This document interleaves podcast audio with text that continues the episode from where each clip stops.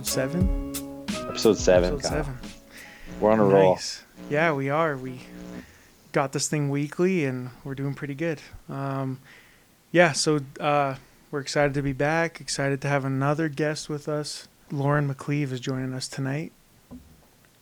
Thank you. Yeah, I'm super excited to be on and be with you guys. Yeah, we appreciate it. We, you're a very knowledgeable man about football, so those are the kind of people we want here. You know. Thanks Yeah. So about that. Um, yeah, just as an introduction to yourself, for those who don't know you who might listen, uh, just let us know, you know, when and why you started watching football and why you're a fan of the Seattle Seahawks.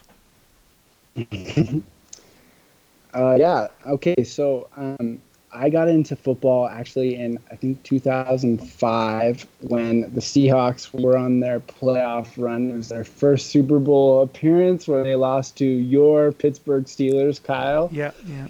It was devastating. Um, the referees were definitely paid off uh, for that game. It was super poorly officiated. The NFL even opened an investigation about it. Um, so definitely something going on there.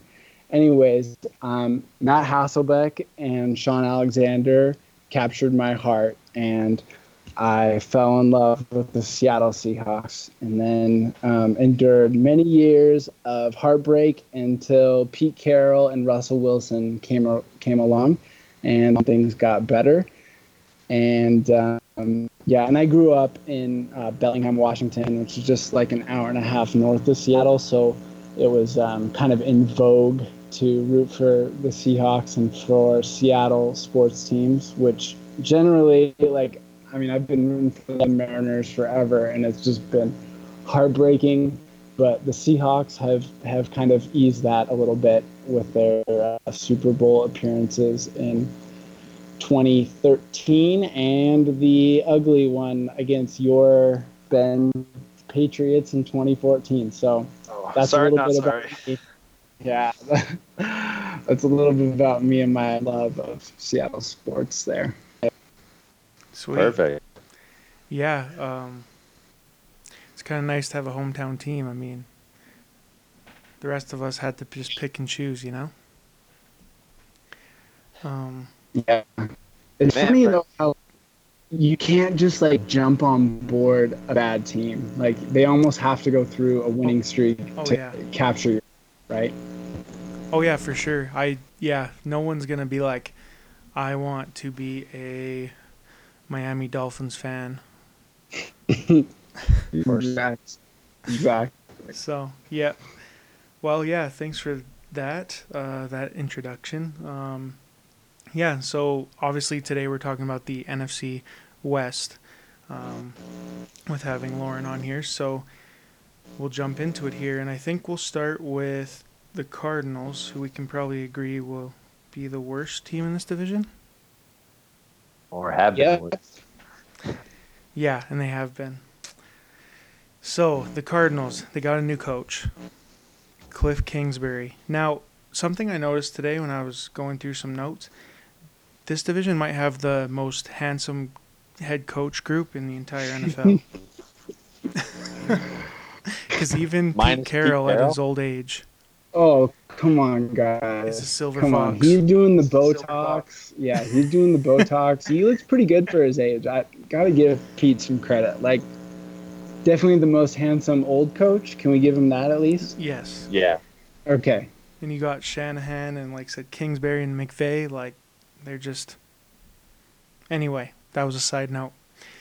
So, um I didn't really have much on Kingsbury like uh, he wasn't he didn't have the most the most success in college, but um he runs a pretty dynamic offense.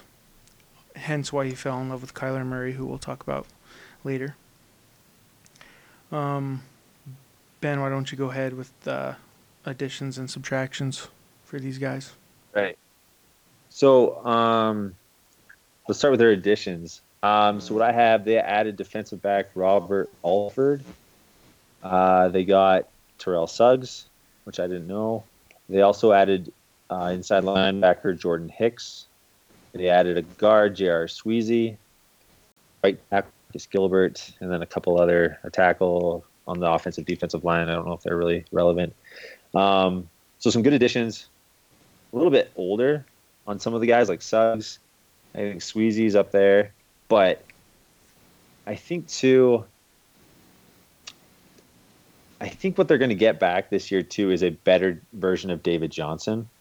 So like obviously David Johnson's already there, but I feel like what he's going to be able to be again this year is going to be more like what we've seen in the past and not just last year. Because last year I feel like he he didn't have his best year, and I feel like with this offense that you were mentioning, yeah, Cliff Kingsbury didn't have uh, to build might really be a good year for David Johnson in that aspect. So I feel like there will be an addition of David Johnson this year, or back to his old self. Um, any other additions you wanted to add to those? Um, I was just gonna mention Marcus Gilbert. I mean, he used to play for the Steelers. He's a really good tackle, so um, I think that was a good trade for them. I mean, I think we, I think the Steelers traded him for a sixth rounder or something. Um, and uh, J.R. Sweezy, came from the Seahawks, so I don't know what Lauren's thoughts are on him. Yeah, Sweezy's m- much more of a run blocking uh, lineman. So the fact that they'd want to get Sweezy kind of, I think that might speak to maybe the direction that they might want to up the run run volume, but hard to say exactly. But yeah, Sweezy's like his big strength is run blocking. He's not super strong pass protection. Right. Yeah, so they seem to make some some upgrades in a few spots. Um, some veteran upgrades. Uh, I know. Oh, and uh, I guess a kind of a loss. Patrick Peterson suspended for six games. Yeah, that's not good. Um, but yeah, other than that, Ben, I didn't really have anyone else other than who you mentioned. Okay. Um, and then just other losses. Obviously, Josh Rosen is going over to the Dolphins. They addressed that though right away with drafting Kyler Murray. Mm-hmm. Uh, they lose a couple safeties in Bethea and Buchanan. Um, they lose an edge rush in Marcus Golden. Uh, and then they lose a guard in Mike. Am I saying this right? Iupati? Am I saying that Yeah. right? He went to And, the but then he Seahawks. jumps. Yeah, he's going to the Seahawks. So I guess we'll talk about him a little bit more later, uh, joining the Seahawks. So, but again, I feel like they lose a guard. They added a couple more guys to their offensive line. So it looks like they did a decent job of where they had some losses. They were able to make some additions to to fill those needs. So, yeah, Yeah, for sure. Um, that was like I said for for losses. That was didn't really have anyone else of note. Um, so yeah, let's uh, let's move on to the draft and talk about Kyler Murray. Um, like we said, obviously Kingsbury. Uh, there was everyone knew that he how how much he loved Kyler Murray, and so that whole Josh Rosen thing was kind of weird there for a while. Uh, but yeah, so they so they drafted him number one overall. Um, there's the knock on Kyler Murray has always been well, at least recently, you know, he's not very tall, but from what I was reading, like his height was never really an issue on film, um, and he is a better QB prospect than Josh Rosen was. So um, it kind of makes sense why they took him. Yeah. I think. Well, I, I just feel like um, there were some reports where Kingsbury came out, or there were like questions, and he answered. He said, "If I had the opportunity to draft Kyler Murray at number one, I would do it." And he said that I when he came, he took him. So, and I think Kyler Murray is the perfect quarterback for him to use in the system that he wants to run. So, and you know what? Like, Kyler Murray has the speed. He has the arm. Um, so, and and that's the thing too. Like a lot of the stuff I read on Kyler Murray, and we've all heard it, is about his size. But you look at some of these guys who have been able to make a living, like even like recently, like I feel like Baker Mayfield was a little undersized. Like he's not that big. Um, Russell Wilson, not the tallest quarterback. Drew Brees, and I know some of those guys may be considered outliers, but I feel like the way that like offenses are moving in the NFL now, having a smaller quarterback, it, like you can get away with it if they have the speed, the talent, the arm, that sort of thing. Yeah, I, I, I totally agree, guys. Like, it's it's really crazy how far NFL teams have come, and that guy the size of Kyler Murray could be drafted number one overall. Like, there's no way that would have happened, you know, years ago. Um, yeah, everything I've heard about Kyler Murray in terms of his uh, skill set on the field is really strong. Like that he's a, a good runner, that he has a good arm, and he has a lot of potential. Um, but I also have heard that uh, there's like some character concerns about him, and um, just like I, I listened to this uh, podcast, Seattle Sports Podcast on ESPN, and they uh, some one of the guys has like worked with Kyler Murray, and it's kind of a situation like sort of like LeVar Ball, like his dad is very like involved with everything. And I guess like a, a lot of people say that he's a lot of media guys say that he's like a huge jerk. And maybe it's because it's just media guys and he wants to be rude to them or, or whatever. But there could be I don't know. It's it's interesting. I, I I've heard some, some he's got some character question marks. Just wanted to bring that up.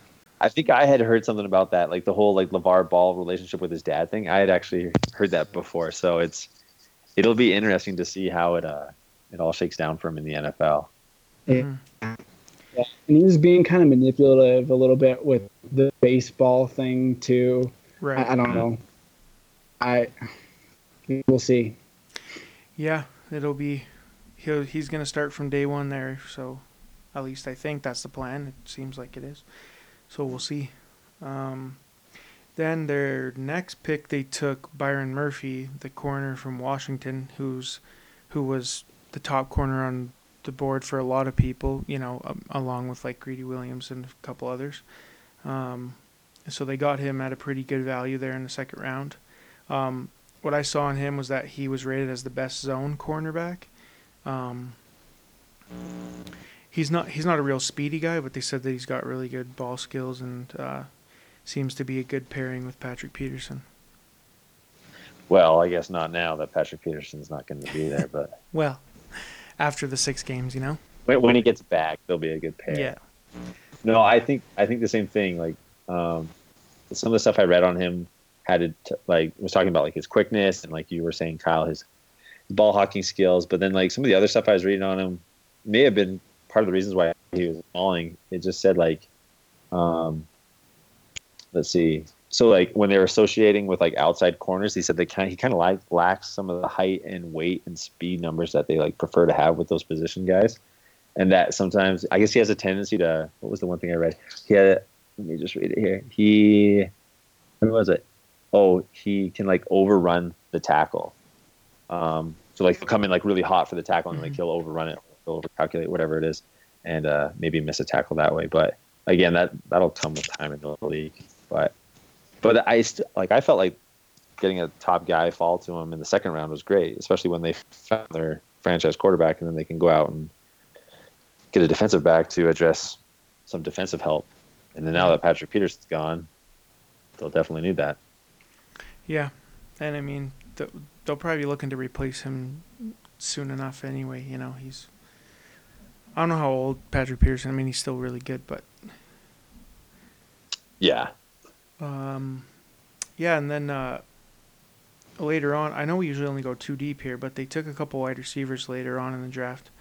Um, Andy Isabella and Hakeem Butler um, to you know help Kyler Murray and just help in that passing game. Um, what I saw in Isabella is that he's very fast and a great route runner. Um, and Hakeem Butler is just a really big receiver. I think he's six five or something. Um, and they seem to be pretty, from what I read, seem to be high on both players.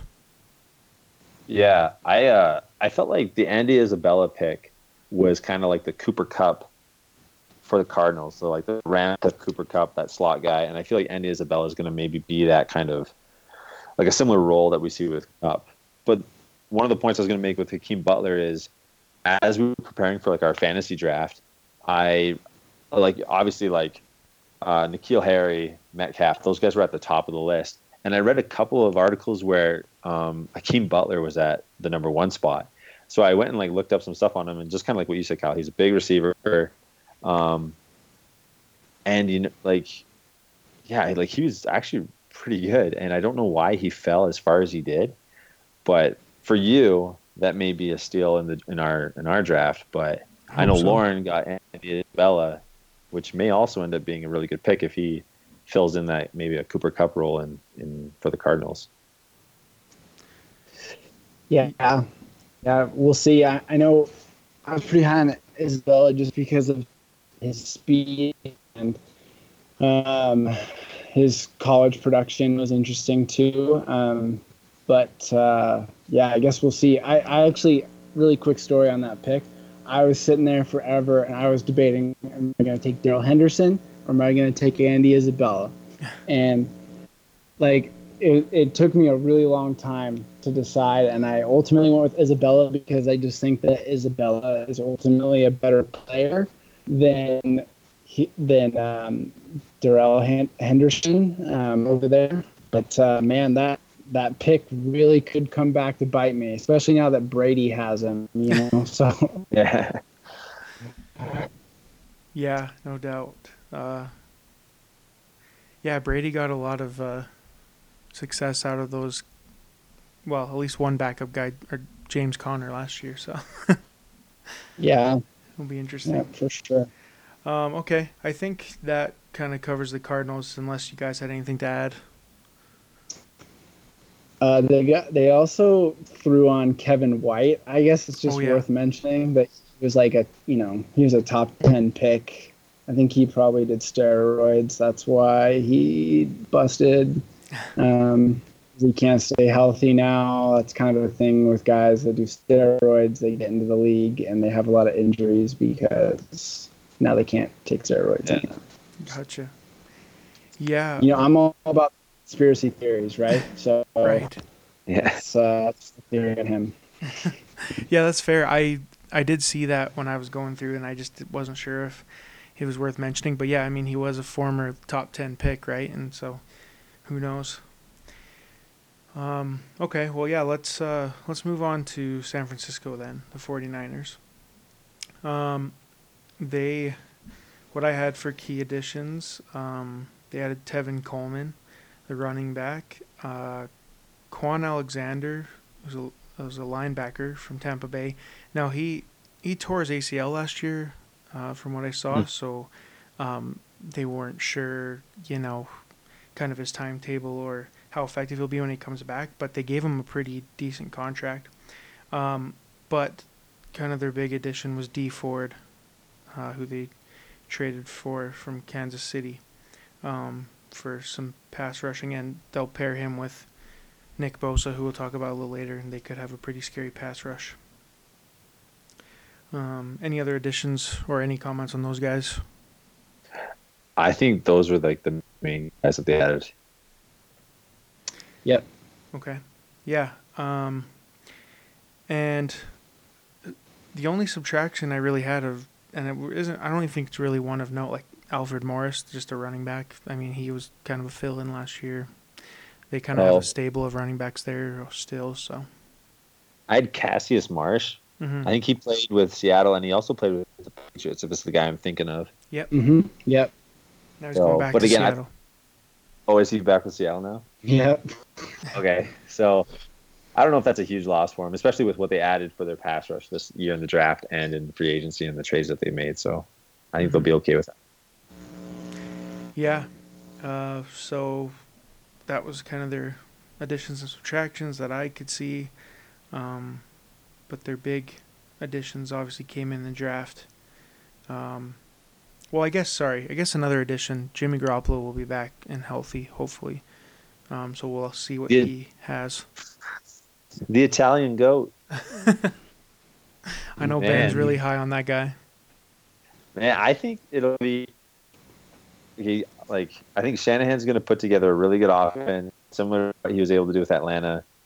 The backfield, like he went out and got Tevin Coleman, so like you know he's going to try and use him the way that he was used in Atlanta. And I don't know if Jerick McKinnon fills in the Freeman role or Breida fills in that role. Like that backfield is really confusing, and I feel like is super frustrating for like fantasy purposes. But like, Oh.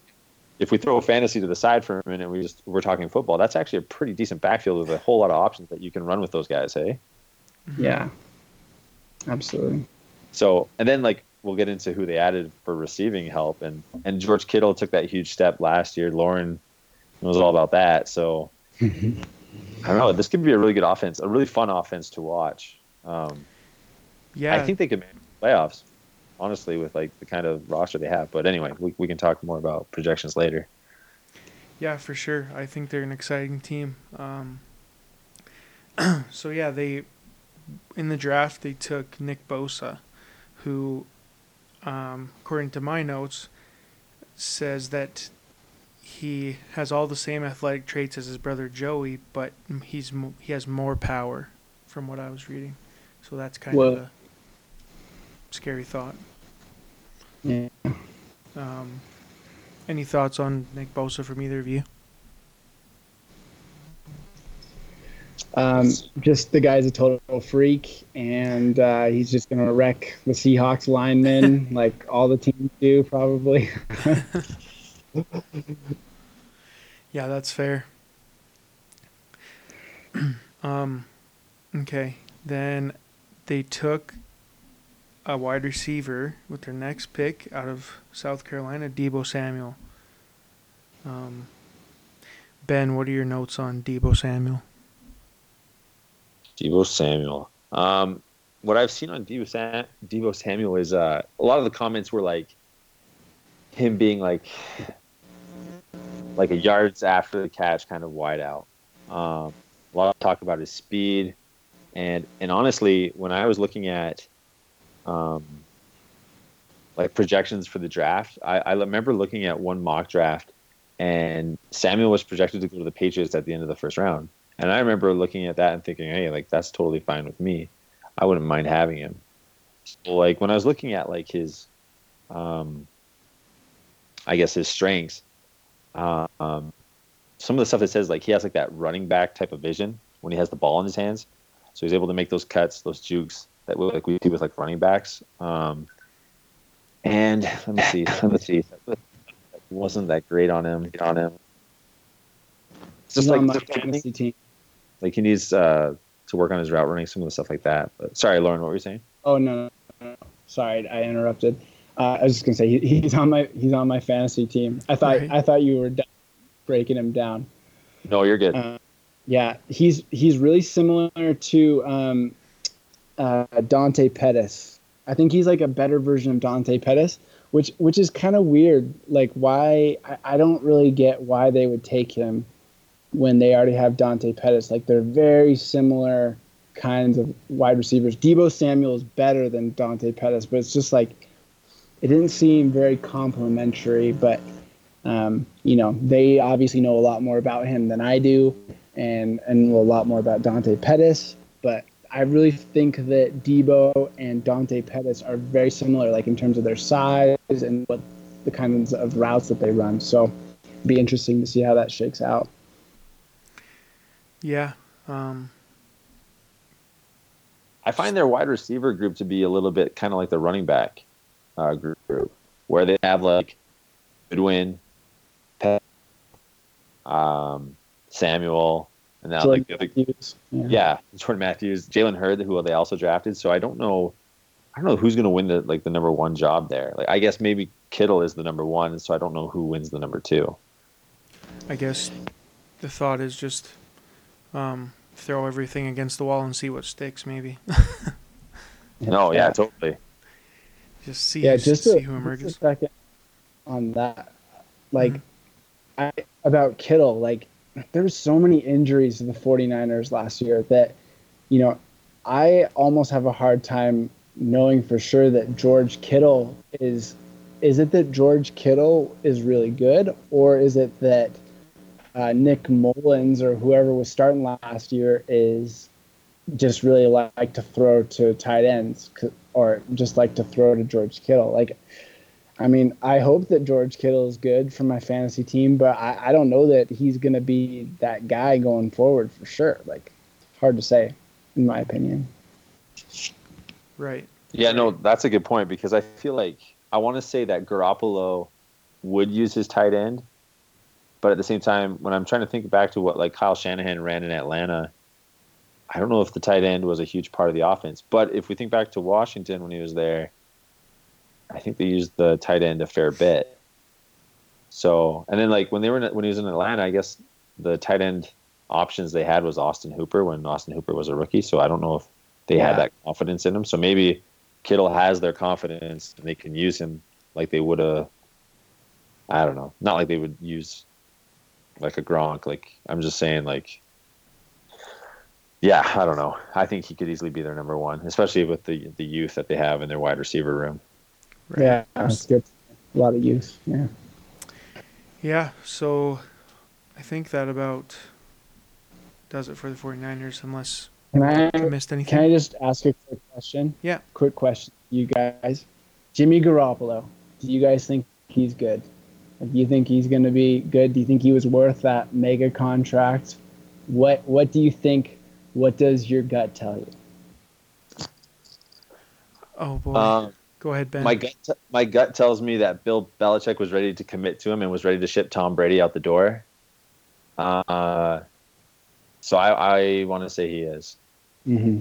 and I think he's he's got a good. Co- and then that's the thing too is I think Belichick sent him to someone who would use him properly in Kyle Shanahan, and I think Kyle Shanahan, like I like Matt Ryan is good, but he turned Matt Ryan into like the best version we've ever seen of Matt Ryan, and I think I think there's a very good opportunity for Jimmy Garoppolo. So I'm going to say he's going to be good as long as he can stay healthy. Yeah, for sure.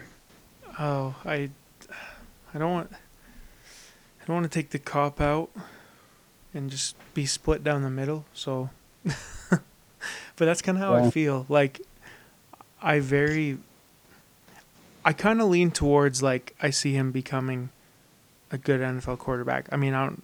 When I say good, I don't know how good, but that's just kind of the way I lean now. But honest, but I didn't really watch much of him uh, kind of before his injury either, to be honest. So, yeah, Yeah. Yeah, to be fair, I haven't really watched very much of him either. I mean, like, I don't even Well- know how many games the guy's played. Has he Right, played no. like six games or something? Like, No, I think it's seven. I think he has seven or eight games under his belt. So that's Oh. where it's it's hard to. Uh, that, that, that's why it's a great question, is because we we don't really know from the like the sample size is so small, and so that's why my answer is. I felt like Belichick believed in him and was ready to give him the reins to the team. So I feel like he has to have seen something or has to believe in him. So I'm just gonna maybe yeah. that's a cop out, but that's Oh, where I'm using from. I think that's a really good. That's a good reason. I mean, it's a good reason to have some faith in him. I, I mean, it's it's just really hard to say. Like, like in those games he did play, I don't know that like from highlights and things I heard. I, I don't know if there was like anything that was really amazing, like that that we saw that we were just like, whoa, Jimmy Garoppolo, you know. But but it definitely could come, and he really hasn't had much of an opportunity to show it yet. So it'll be interesting to see. I just kind of wanted to get your guys' take on that. Yeah. Well, for my fantasies team's sake, I, I hope he's good. Yeah. yeah. I was sure. gonna, I was gonna ask you Ben about that because I was like, I'm pretty sure Belichick wanted to keep him over Tom Brady, so um, that Right, also yeah. kind of makes me want to believe that he'll emerge at some point. But yeah, And I think Um, too, like Belichick took a shot like at the organization by saying, "Okay, fine, I'll trade him," because the whole, like you guys know, like the whole thing went down where like Tom went to Kraft and Kraft said you have to figure out blah, blah, blah, and all that stuff happened. And so I think Belichick was like, "Well, I'm not going to screw this kid over. I'm going to send him somewhere where he'll like he'll be used properly and like his his skill set will fit in." And so I think he sent him to Shanahan for that reason. right. For basically, what did we get? A second round pick. So there. Yeah. No, could be right, man. Yeah, We'll see. it'll be like I said. That'll be that'll be a fun team to watch. I think and monitor how they do. Um, maybe not for you, Lauren, being in their division, but. um, and speaking of, let's move on. I guess to Seattle. And uh, yeah, Okay. Lauren, I'll just let you go ahead and give us your rundown. Okay, yeah. Thanks, Kyle. Um, so I I don't have a good acquisition list in front of me, so you guys could jump in if if I miss something. Um, but essentially, the Seahawks didn't make a ton of free agent acquisitions. They did get Mike Iupati from the uh, 49ers. It was kind of almost just a swap. Um, J.R. Sweezy wanted, I guess, too much money, and so they were like, "We'll just take Mike Iupati instead." Mike Iupati's a little bit older, pretty injury prone. Um, the Seahawks shipped off uh, Frank Clark to help me out here. Where did he go? The Chiefs, right? Chiefs, yeah. Yeah, and he's he's awesome, like super great player, but you know he's kind of got some character concerns, and I, I think like a lot of people in the team, like a lot of players, were kind of wondering like what's going to happen to this guy when he gets paid a ton of money, and so they they let him go, and they I thought got a pretty nice haul back for him. They got a first round pick for this year's draft and a second round pick for next year's draft. I thought that was a pretty generous haul for um, for Frank Clark. Um, they also got uh, a fellow uh, member of our church, Ezekiel Ansah, um, on the defensive line, and they really need help on the defensive line super bad. Um, and he's still, I think they said that he'll probably be ready for the start of the season, which means he'll probably still miss like two games. But um, the Seahawks defensive line definitely needs some help. Um, other than that, yeah, they added Cassius Marsh, which it's kind of sad that he's like a big acquisition for them, but he's probably going to be the, one of their starting defensive ends, which really gives me like some worry almost about the team this year. Um, they also lost Earl Thomas, uh, which is probably the right thing. You know, yeah. You guys saw what he did, gave everyone the bird and said, "I'm out of here." Yeah. Yeah, and then uh, on offense, I think that's the uh, all the guys. Yeah. Okay, so um, this team like I feel like I give Pete Carroll a lot of leeway with his decisions on defense. Like his Pete Carroll's defenses have always been okay. They've never been bad. But when Pete Carroll like talks about this team, he's like we have he said things like we have the core to like the core is here to start a new, you know, like to make it like he's not saying that we're going to make a Super Bowl run this year, but he believes the core is on the team. And I think me and all other Seahawks fans and analysts are like, wait, what? Like, I, I don't, I don't, you know, we don't see that. And so Pete Carroll really believes in this team, and he thinks that there's guys, some guys that are really going to step up and that's why they didn't make a lot of acquisitions. Like they still have a lot of money that they could have spent on free agents. They've probably gotten Gerald McCoy, but they believe in their guys, and I kind of need to see that um, really to like understand.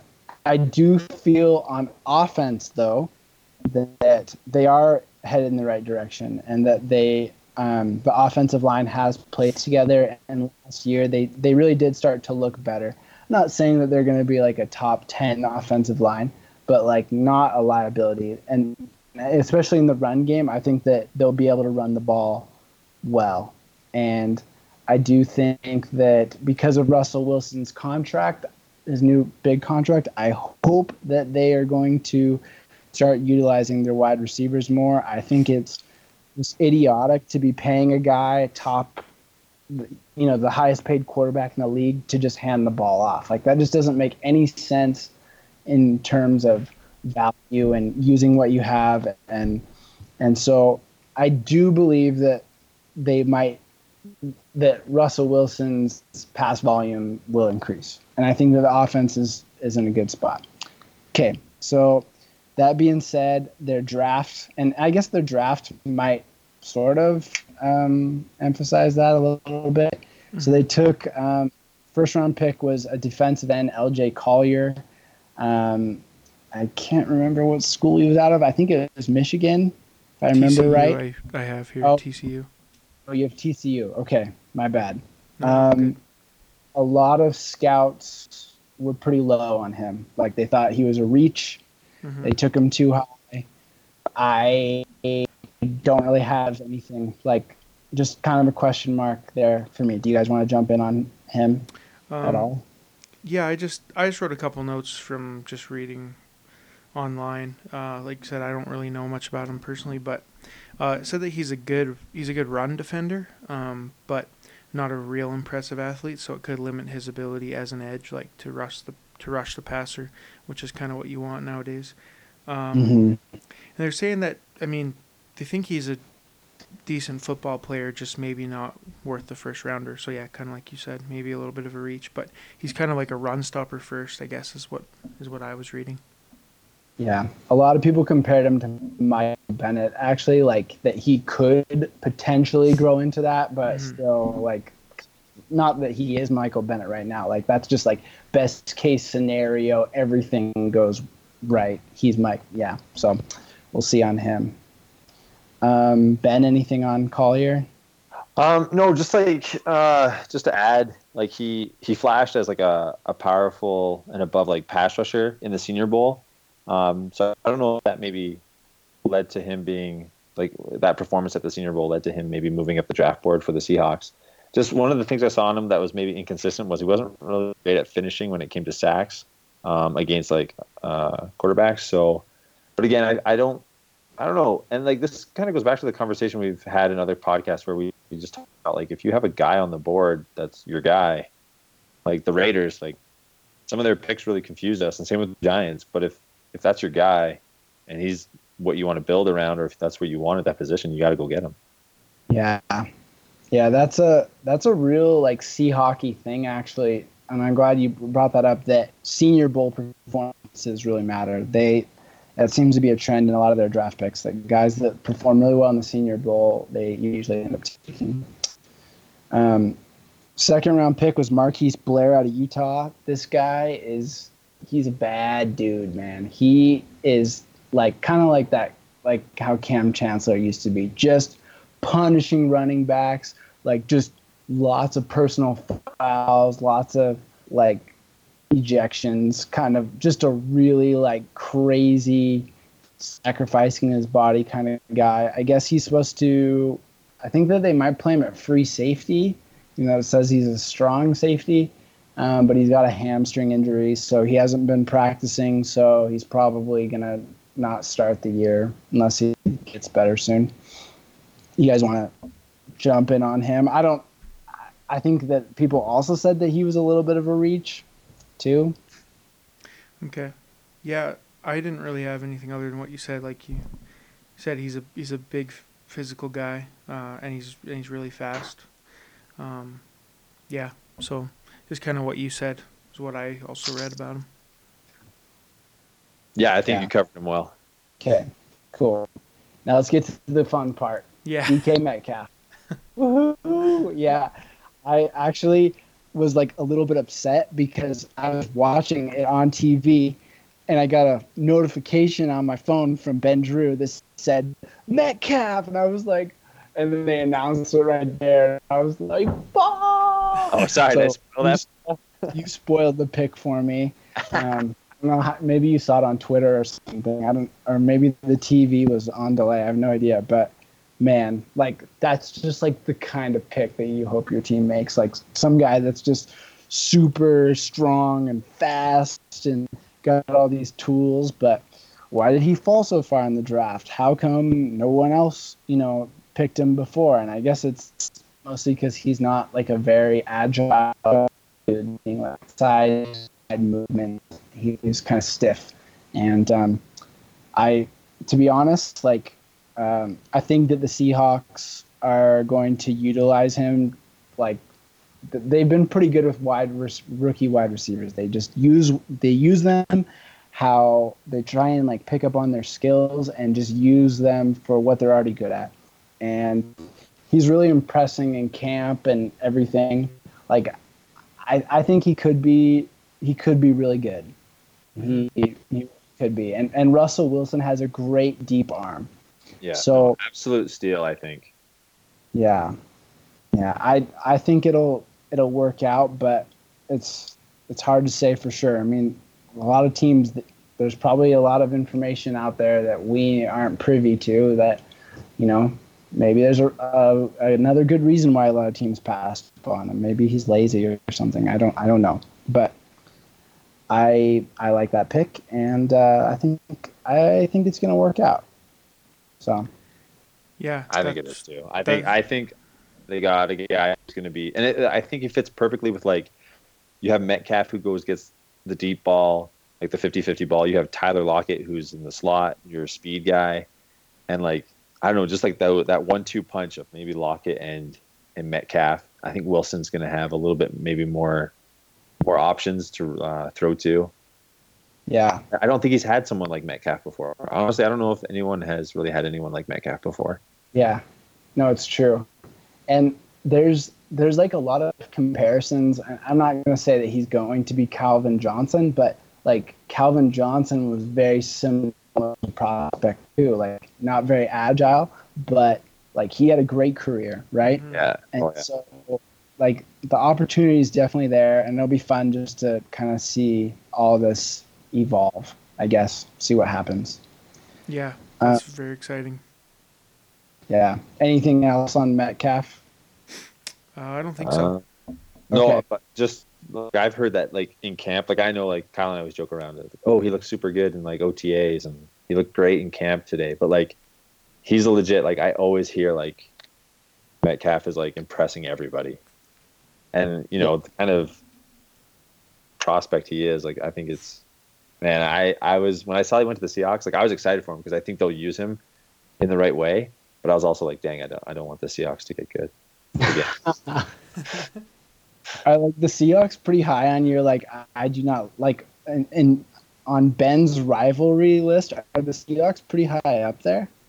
Oh no, I'd way rather I'd way I'll cheer for the Seahawks before I would like wish anything good to happen to the Jets. So like you get nowhere near the Giants on my list. So oh, okay, okay.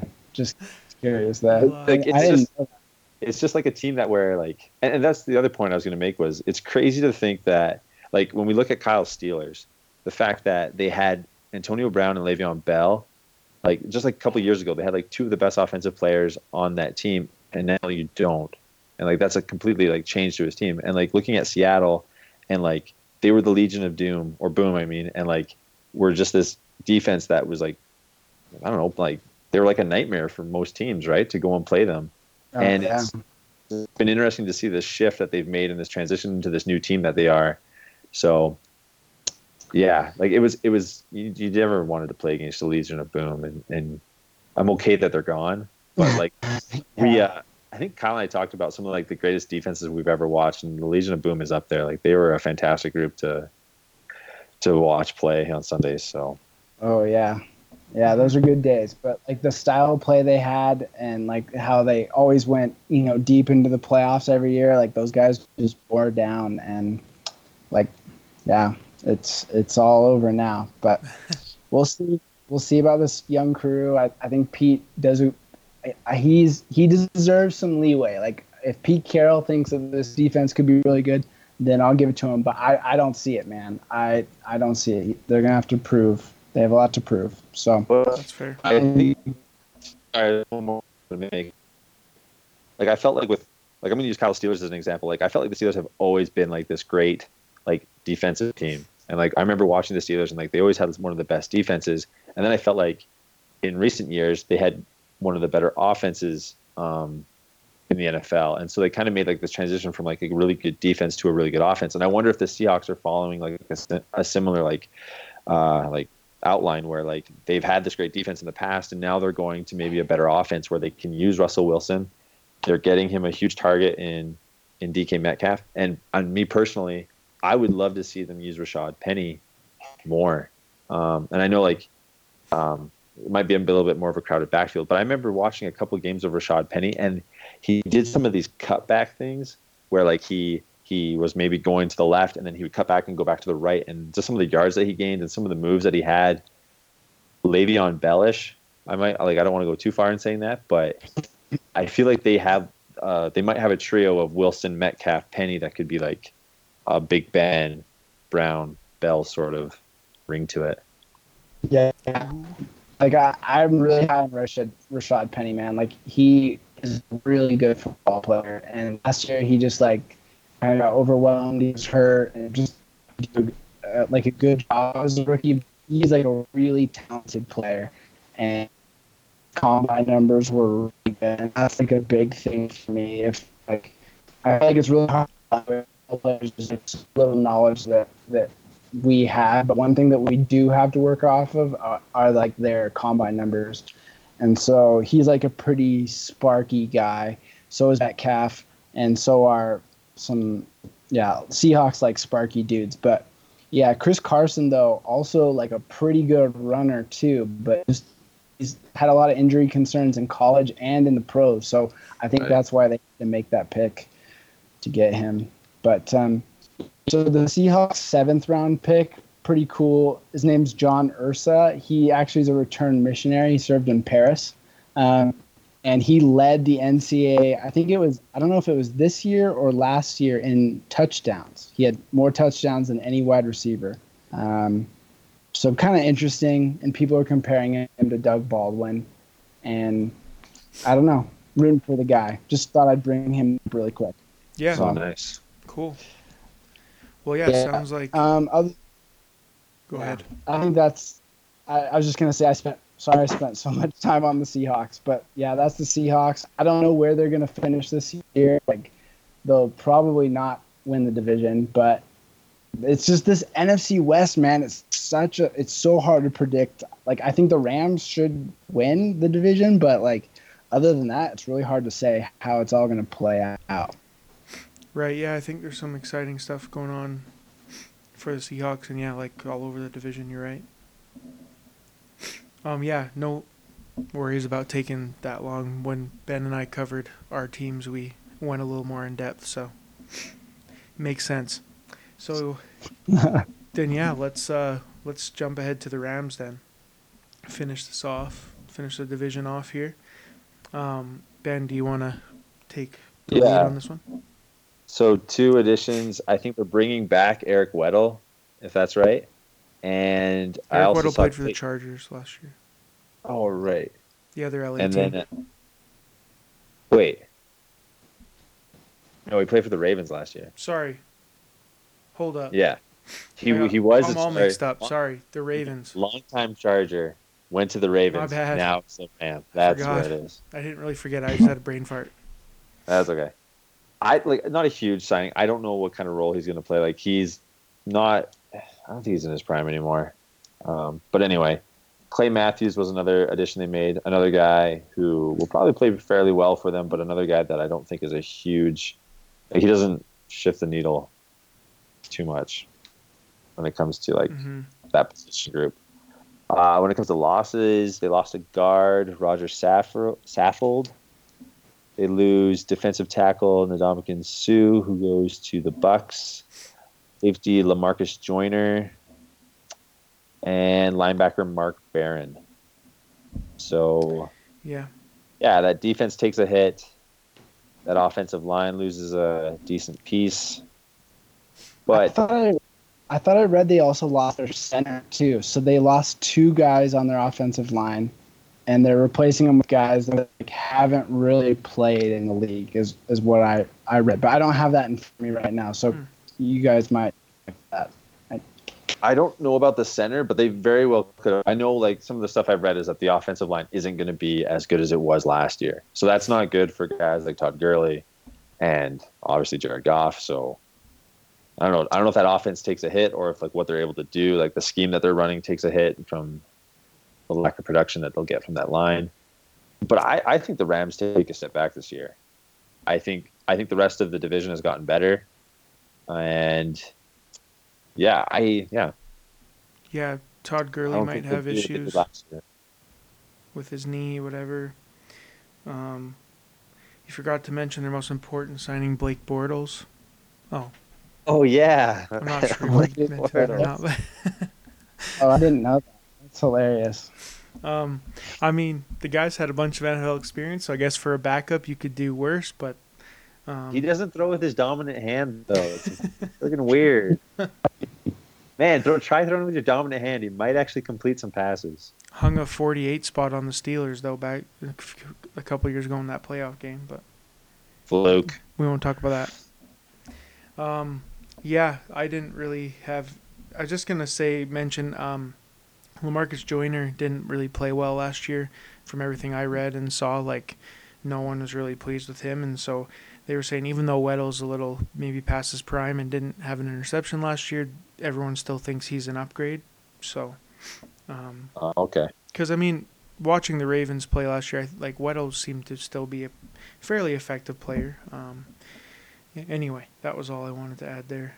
Um, anything on any players they added or lost, Lauren, from you or? Yeah, I think uh, Matthews kind of past his prime. Eric Weddle, I think, is um, interesting guy. Like, you know, that Ravens defense was super good, so I think he'll help them out. But I kind of like their moves. Like, and that, but, but I agree with you. And I, I think losing the Super Bowl is it really kind of eats at teams. Like, unless you're the New England Patriots, a lot of teams that lose the Super Bowl have a really hard time coming back, and there's there's good stats to back that up. Yeah. So Right. Like let's look at like the last few. We've got like the Seahawks after they lost. We have um, Atlanta, the Eagles. Like The Panthers missed the playoffs, I think, the following year. like it's not easy to get back to it.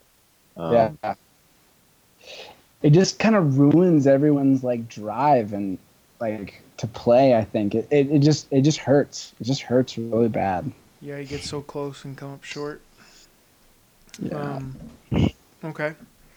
Well, let's uh, just touch on their draft real quick. Um, they took a safety from Washington, Taylor Rapp, I think is his name here. Yeah. Um, uh, I don't know how much this moves the needle, but uh, from what I, the notes I had is that he didn't test very well, really, combine wise. Um, but he knows how to play and can play multiple positions, which is Oh. usually an asset. yeah, Taylor went to my rival high school actually Oh, in Bellingham. Oh, okay. So he's from my hometown. He he ran a four five, but like everything else about him is is pretty amazing. It's just he was he's just kind of slow. So if he wasn't, if his speed would have been better, he would have gone a lot higher. But yeah, seems like a cool guy. Hmm. Interesting. Yeah, um, yeah. Like I said, they also said that he was a good football player. Just uh, you know, his his combine numbers didn't look the greatest, but yeah, it'll, we'll see. They definitely need help at safety. So, um, and then Daryl Henderson, the running back, or Darrell, is it Daryl Henderson? Yeah, you go either. I never know. You yeah. from Memphis. Um, home run hitter, from what I saw. Um, they had a comp to Alvin Kamara. I mean, best case scenario, obviously, but not quite as good of a receiver as Kamara. That's what I had. Anything else from you guys? Yeah, I saw I saw a comp to Tel- Tevin Coleman on him, Okay. but just um, yeah, he's good at keeping his feet moving at all times. So he's always like, I don't know, he's good at moving the ball forward. Um, it says that he used to drop a lot of his screen passes, but it seems like he's fixed that problem. So, and then no, other than that, like it was an interesting pick, especially like now all the stuff that's coming out for like Todd Gurley, it makes more sense. I feel like when they made the pick originally, I was like, well, that didn't really make sense to me at the time. But as Todd Gurley's situation has unfolded, it seems that they were on top of it by the time the draft rolled around. Yeah, I it'll be really interesting how it all goes down. Um, like Daryl Henderson is definitely a good. He's a good running back. I wouldn't say he's a great running back, like, but Kamara was kind of the same thing. I think Kamara went in the third round ish Mhm. too, maybe. Um, I do think though that like the hype on Daryl Henderson is it, it seems like a little crazy to me, like a little too high. because I'm just trying to figure out how he's gonna be a great fantasy player. Like, how how is he gonna be so great? Like, yeah, he's talented, but Todd Gurley is not. As from what we know, he's not going to be missing games. hmm He's probably just not be on the field as much. So maybe he's on first down, second down, and maybe he comes off on third down, and like like he's his injury. It's not like he tore his Achilles or he tore his ACL. He's he's healed. Like it's just arthritis, Yeah. and it's not gonna it doesn't need to like heal. It just needs to be managed correctly. So I feel like there's so much fantasy hype on on podcasts about Darrell Henderson, but it's like I just don't see how he's going to be like a really good fantasy asset. Like I, I just see like Todd Gurley there he's owed 45 million guaranteed over the next 2 years. Like you can't just cut Todd Gurley and get rid of him and I, I just don't see it. Like maybe Daryl Henderson will be like a really good third down back. Would they put him on the field as a wide receiver? Probably not when you have Cooks, Robert Woods, and Cooper Kupp. Like, I, I don't, what do you guys think about this situation? Yeah, people people are acting like, you know, it's like Todd Gurley's dead, and you I don't know. It it is it has been kind of weird to me, just hearing like. I mean, we've seen what Gurley can do. Uh, he's gonna get touches and the most touches in that backfield, obviously for good reason. So like, I kind of agree with you there. Like, um, I can see, I guess, a scenario, but like where, you know, his injury bothers him enough. But yeah, you can't just get rid of the guy that easily, you know, even if that does happen. Yep. I feel like I'm I don't know, I'm back and forth on like his situation. Like I feel like I have days where I think, no, like he's gonna be fine, like he's good. Like, he's still gonna be a productive running back, like we said, like maybe not to the same extent that he's had in the past or the same volume that he'll get or he had previously, but like in one of the podcasts I listened to, I think I mentioned this before, but like they had this trainer on and he specifically trains with Todd Gurley, he's one of his clients, and he said like he's fine. He's gonna be good. Like there doesn't need to be this all this talk about it. So when you hear stuff like that, like from his trainer, like Hmm. yeah, it's hard to imagine a scenario where they don't have him on the field playing at least two downs every drive. Like every, I don't know what I'm trying to say here, but like he's, Every set Yeah. of downs, No, I- yeah. yeah, yeah. That makes sense. So, but yeah, so I don't, but at the same time, like, it's just an interesting situation to be like to monitor during this off season. All the talk that's been going around it. yeah, Right. yeah, for sure.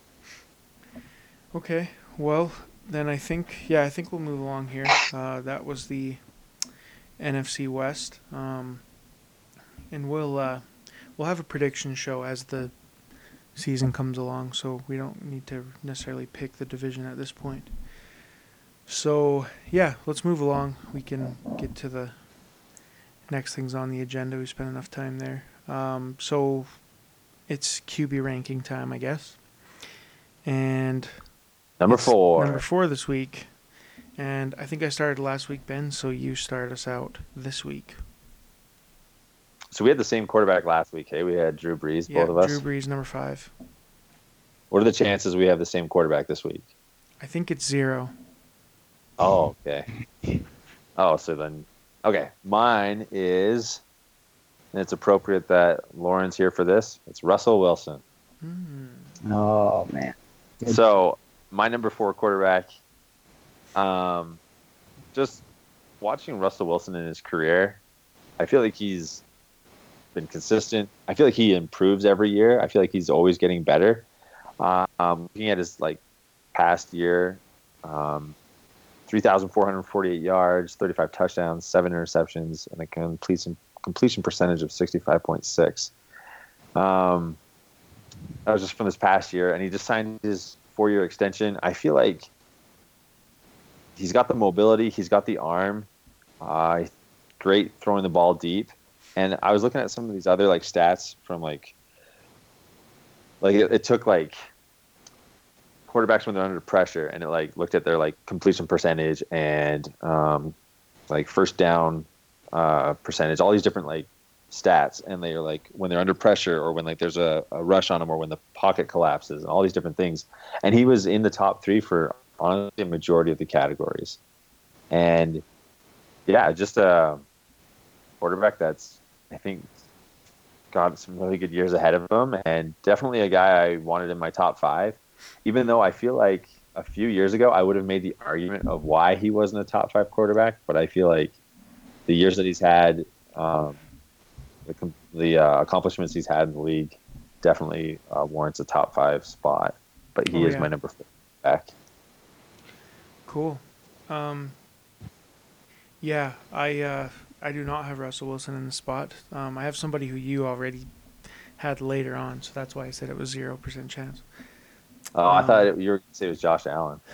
But man, you you have you have Tom Oh, Brady up there in the top three, eh?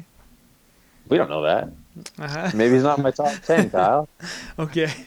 Well, we'll find out. But um, my number four is Andrew Luck. Oh, Yeah, I I know I Nice. I know I always called him out for his turnovers in past years, and on Twitter every You Sunday you'll probably You find me tweeting about him. him being Mr. Turnover. But um, I just think, well, originally I was actually gonna put Brees here and Luck five, but I switched them last minute just based on age. I think. Um, I mean, Andrew Luck had a great year last year. He's got a lot of weapons. They just added another one in Parris Campbell and. Uh, Funchess could potentially turn into something with uh, somebody like him throwing the ball rather than Cam Newton. Um, let me see what uh, Andrew Luck had f- about 4,600 yards, 39 touchdowns, 15 INTs. So, anyway, I just think he seems to be back. That injury, uh, you know, didn't uh, really um, affect his performance, and I just think he's going to be really good going forward. did you say that you dropped Drew Brees and you moved Andrew Luck up? Is that what you had done? Yes. Okay, I I did the same thing. I dropped Drew Brees. I moved Russell Wilson up. Oh, It's funny that Drew Brees took a hit in both of our rankings. man. Uh, Lauren, any uh, any comments on our picks here? No, I really like them. Um, obviously, both of those guys are on my fantasy team, so Oh, I'm yeah. a little biased towards them. Um, so thank you for saving them for me for this week. um, That's funny. yeah, no, I, I like Russell Wilson's fantastic. Like it's kind of a bummer that he's been have to play in this Seattle offense where you know he's had to hand the ball off a lot. It'd be really cool to see like what he could do in like a air raid offense, but he's just like so efficient and he still makes it work. And um, and Andrew Luck, like poor guys, just had, had like a lot of health issues. Like that sol- shoulder uh, shoulder surgery was really tough on him. And uh, but looks like he's healthy now, and he's got like a really good offensive line, and I think some pretty sweet uh, like weapons on his team now. So pretty excited to uh, to see what he can do Yeah, as well. So great picks. Yeah, agree with them. man, that's kind of funny. I didn't re- we I didn't realize like after last week I you know they were both on your team. That's funny. It ended up that way. Um, yeah. Anyway, Yeah. that's our number four QB. Um, we're gonna get into the top three next week, so that'll be, I guess, exciting. Get to the podium. Okay, well, yeah, let's let's move on to the last part here then, and uh, one of the other reasons we brought Lauren on, uh, we'll talk about fantasy football and um, our league. And Lauren has prepared some power rankings for our league, actually, and so we're pretty excited to see where he has everyone slotted, uh, kind of his opinions on everyone's teams. So, yeah, go ahead with that if you want. Okay. All right. Sounds good. Um, let me know if I'm cutting out. Okay. Um, I don't know why. And having issues, I could potentially switch over to a phone connection too Okay. on Skype that would work. But okay, um, so I made this list, um, and I I spent a lot of time on it, like way too much time. I I don't know. I just thought it would be fun to create some conversation, and these are done through my perspective. So obviously, I'm I'm super biased on my own team. So I'm just gonna rank the other seven teams. Um, and now I don't know if you guys want me to talk about mine, I could, but I just think that it's uh, I'm ranking teams kind of based on, on like which team is the best or the the order in my eyes. And this Okay. is kind of done from a dynasty perspective, but I also tried to incorporate like a win now thing to it as well. Mhm. Um, and so you could kind of think of it as like power rankings to win the pot, like to win back to back. Oh, Okay. Nice. Okay. And I took uh, defenses, kickers, and IDP out of it to simplify things. Um, and I realized that certain defenses and kickers definitely benefit certain teams, and you could argue that those things should affect those power rankings. But for the sake of time, I didn't do that. Um, and I basically did it off of like rankings that I like, like using Fantasy Pros and some guys that are more like analytics based, which I'm really into. So guys that are like had really good combine, um, like testing will perform better, and um, yeah. Anyways, okay. Sorry, I'm blabbering here. That's right, so number yeah, and if you guys have questions, jump in or I don't know. So number seven team is Dallin's team. Okay. Okay. All right, and he scored uh, in the model 788 points to give you some perspective. Okay, and what I'm going to do is just give some strengths and weaknesses to, each team really quick. Okay, so Dallin's team, uh, the running backs that he has are really good. He's got David Johnson and Joe Mixon. Um, whole starting lineup has some ups, upside. Could compete if the whole team could stay healthy. And he also got two picks from me for next year's draft, which is supposed to be a stronger draft. Uh, weaknesses: you have five bench spots that are open that could be used to improve your team that aren't being used. So Yeah. Allen, let's, let's get some guys in there, and he only has five running backs on his team, so um, kind of worrisome there. All right. Uh, with 856 points is Kyle's team. Oh. Whoa. Yeah, Kyle, man, I love you, Kyle, but like, I guess I just don't. I'm not in love with your team. Okay. And uh, but you're a great guy. Uh, okay. Uh, Travis Kelce is super legit. Like you're so lucky to have him, and I think that he is even due for a better year than last year with Tyreek being gone. Whatever. Um, I also think that your starting wide receivers are all super legit, and they could take it all take a step forward this year. Okay hmm and um, your weaknesses, I think your depth at QB, RB, and wide receiver. I just don't like a lot of your choices there. Like Okay. Um, your QB starters could definitely get it done, like Ben and Kirk. Uh, Cousins, super good, and I like Fitzmagic, um, but I don't believe in Josh Rosen or Josh Allen. You know that. Yeah, that's Yeah. Um, I, I just don't. Those are my own personal biases, and uh, I'm gonna be wrong. So don't even. but okay, and so then uh, number five is Jordan's team. Uh, Ooh. Gurley's Gone Wild. Okay, and they scored uh, 1,047 points. So about a little bit more than Kyle, about 200 points more than Kyle. Um, Jordan's team, let me just get to my notes here. Um, Jordan's starting lineup is really strong. He's got a lot of players on strong offenses, and his QBs are really strong too. Um, I think that his bend depth is weak at running back, and there's a good amount of aging players or players that I think likely won't be starters ever again.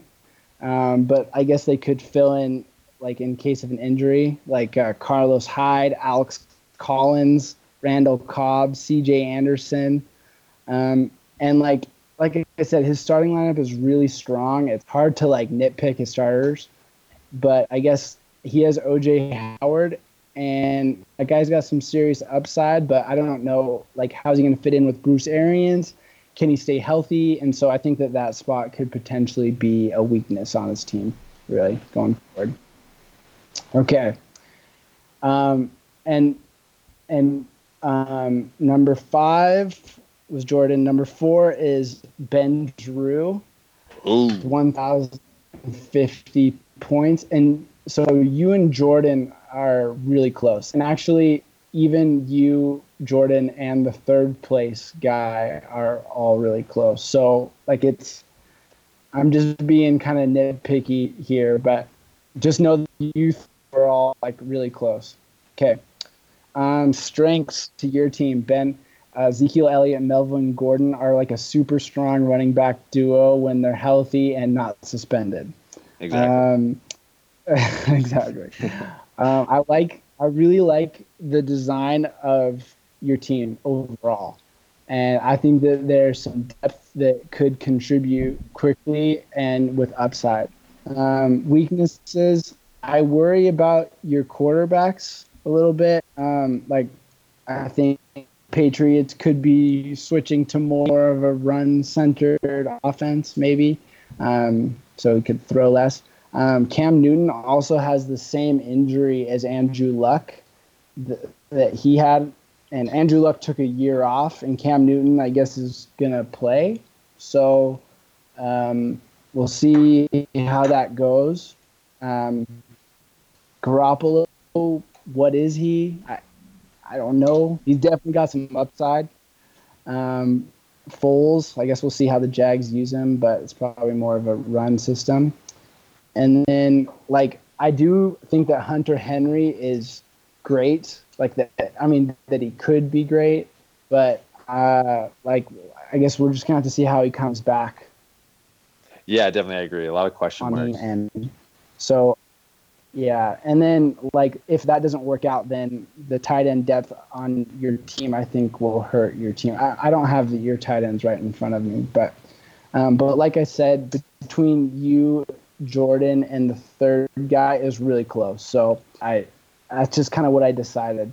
No, it's Um, all good, man.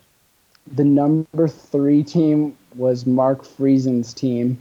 Um, I know like a lot of guys in the league hate Mark Friesen's team, but I like it. Um, I think he has great wide receivers. Um, he his depth has some upside, except at running back. Um, his weaknesses is, are his running back and his starting depth. So he's starting uh, Fournette and Mark Ingram right now. Like those are kind of his starting running backs. And the other knock on Mark is um, he. I mean, he's got Pat Mahomes and uh, Drew Brees. Yeah, Drew Brees. And then his only backup is Eli Manning.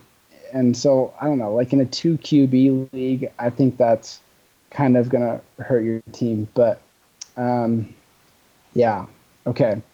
Then number two. Wait, uh, Lauren, I just wanted to make the comment too. Like, I, I totally agree with what you just said, though. Like, I listened to our last podcast, and Jordan really surprised me um, with his pick of Mark being in like the toilet bowl for this year. Because when I was listening to that podcast, I went and looked at Mark's team while I was listening to it, and I, I don't think I really agreed with it. Like, I think Fournette's going to be good actually, and like his receivers are really good. His two QBs are going to be great for him, like Mahomes and Brees, as long as they're healthy. And I don't know. He has some guys on his bench that kind of like could really hit this year. So like when I went back and listened to that, I don't actually think that Mark will end up in the toilet bowl. But I just wanted to. I was thinking Yeah. about that today. So Yeah, totally. No, I, yeah, jump in all you want, guys. I'm just trying to like go fast. Don't want to use up too much time. But yeah, I, I was kind of surprised by that. Like, actually, when I put in the numbers, like I just kind of like associated a, a score with a rank in Yeah. Dynasty, and and then like I put them all in because I I tried to like overcome my biases, but I wanted to use my process, I guess, if that makes sense. Oh yeah, that makes I was sense. surprised like by these scores. Like I like Kyle, straight up, like I was really surprised that your team scored as low as it did. Hmm. Like I, I really thought your team was gonna be like like, like top like you finished fourth in the league last year and so but I guess I I guess I just don't really like a lot of your guys. Um, but I love you. Let's just not Okay. forget that. Okay. Um, and then the second team was, and this was a, actually a big surprise to me. It was Ben Huber's team. And Wow. if you, you look at it, like you're, you might laugh at me, um, but he's he's got really really strong two RBs. He's got Kamara and McCaffrey are his two starting running backs. And I mean, those guys in a dynasty startup are probably the number two number three picks. Okay. And if those guys stay healthy all year, they are huge game changers, right? Like almost like both those guys could put up like 100 points a week Yeah. together. I mean, that's a stretch, but like they're awesome. Um, both are young and have great offensive lines to work with. And I think he does have some interesting depth pieces out there that could help him in the future. Um, but his starting wide receiver core is brutal. Like it's woof. Like he's got Yeah. Kupp, who's coming off a torn ACL, Sammy Watkins, and Dante Pettis. Oh, Like maybe you guys are high on those guys, but like compared to the rest of the league, Whoa. his starting wide receivers scored really low. Um, but he does have like I think he's got like Corey Davis. I think he's got uh, DK Metcalf. He's got that Mecole Hardman guy that could take over Tyreek. There's some other guys like he does have some good depth guys that could pop. I think. Um, and then Evan Engram um, is also I- he's only got Evan Engram and Jared Cook on his rosters. So I mean, Evan Engram, I think we could say he's got some upside, but um, just him and Jared Cook, that's gonna hurt his team. So I'm not saying that like Ben's team's gonna finish top three this year, but I think that like his overall roster, I just kind of like some of the things that he's done.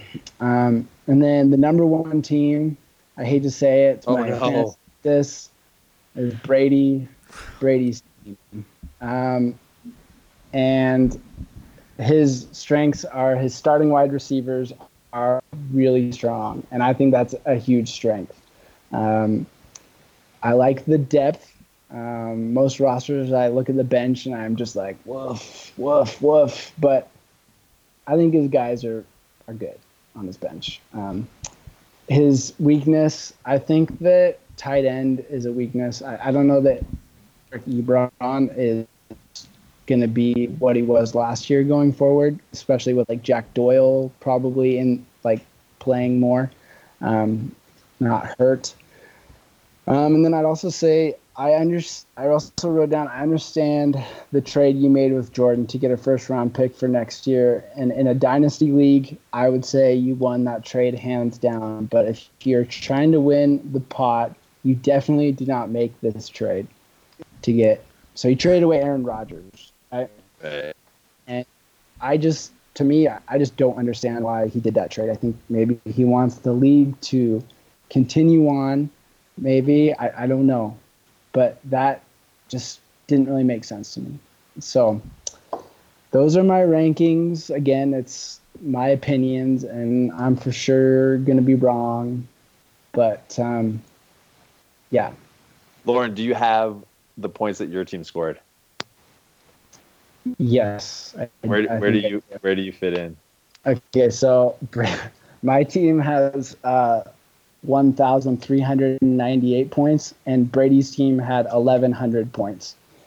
Um, Ben's Ben Huber's team actually also had um, like 10 more points than Brady's, but Brady has three first round picks next year in the Yeah. draft. And I think that it's going to be a strong draft, and I think that definitely deserves some credit. Um, And I think that was part of the reason why Jordan got bumped down and Ben Drew, is, uh, why you were higher, Ben, is because Jordan traded away that first round pick um, too. So I, I think Nice. that, yeah. So there it is. If you guys want to um, talk to me about like what position group um, like what your position group scored and kind of how it compares to other people. We can talk about that later, not during the podcast. But yeah, Okay. I, I spent a, I spent a lot of time on this, like too No, much that's time. awesome. But I don't know. It was just my own way of overcoming my own biases, and um, but in general, like it's gonna be so hard for someone to win back to back. I think in this Mhm. league, like, it, like I think you're gonna have to have a good team, and you're gonna have to be lucky, like, or maybe everything just comes together and it just works out. Like, I I don't even feel confident that I'm like I could have a really good team and win back to back, even though I think that my team's so much better than everyone else's.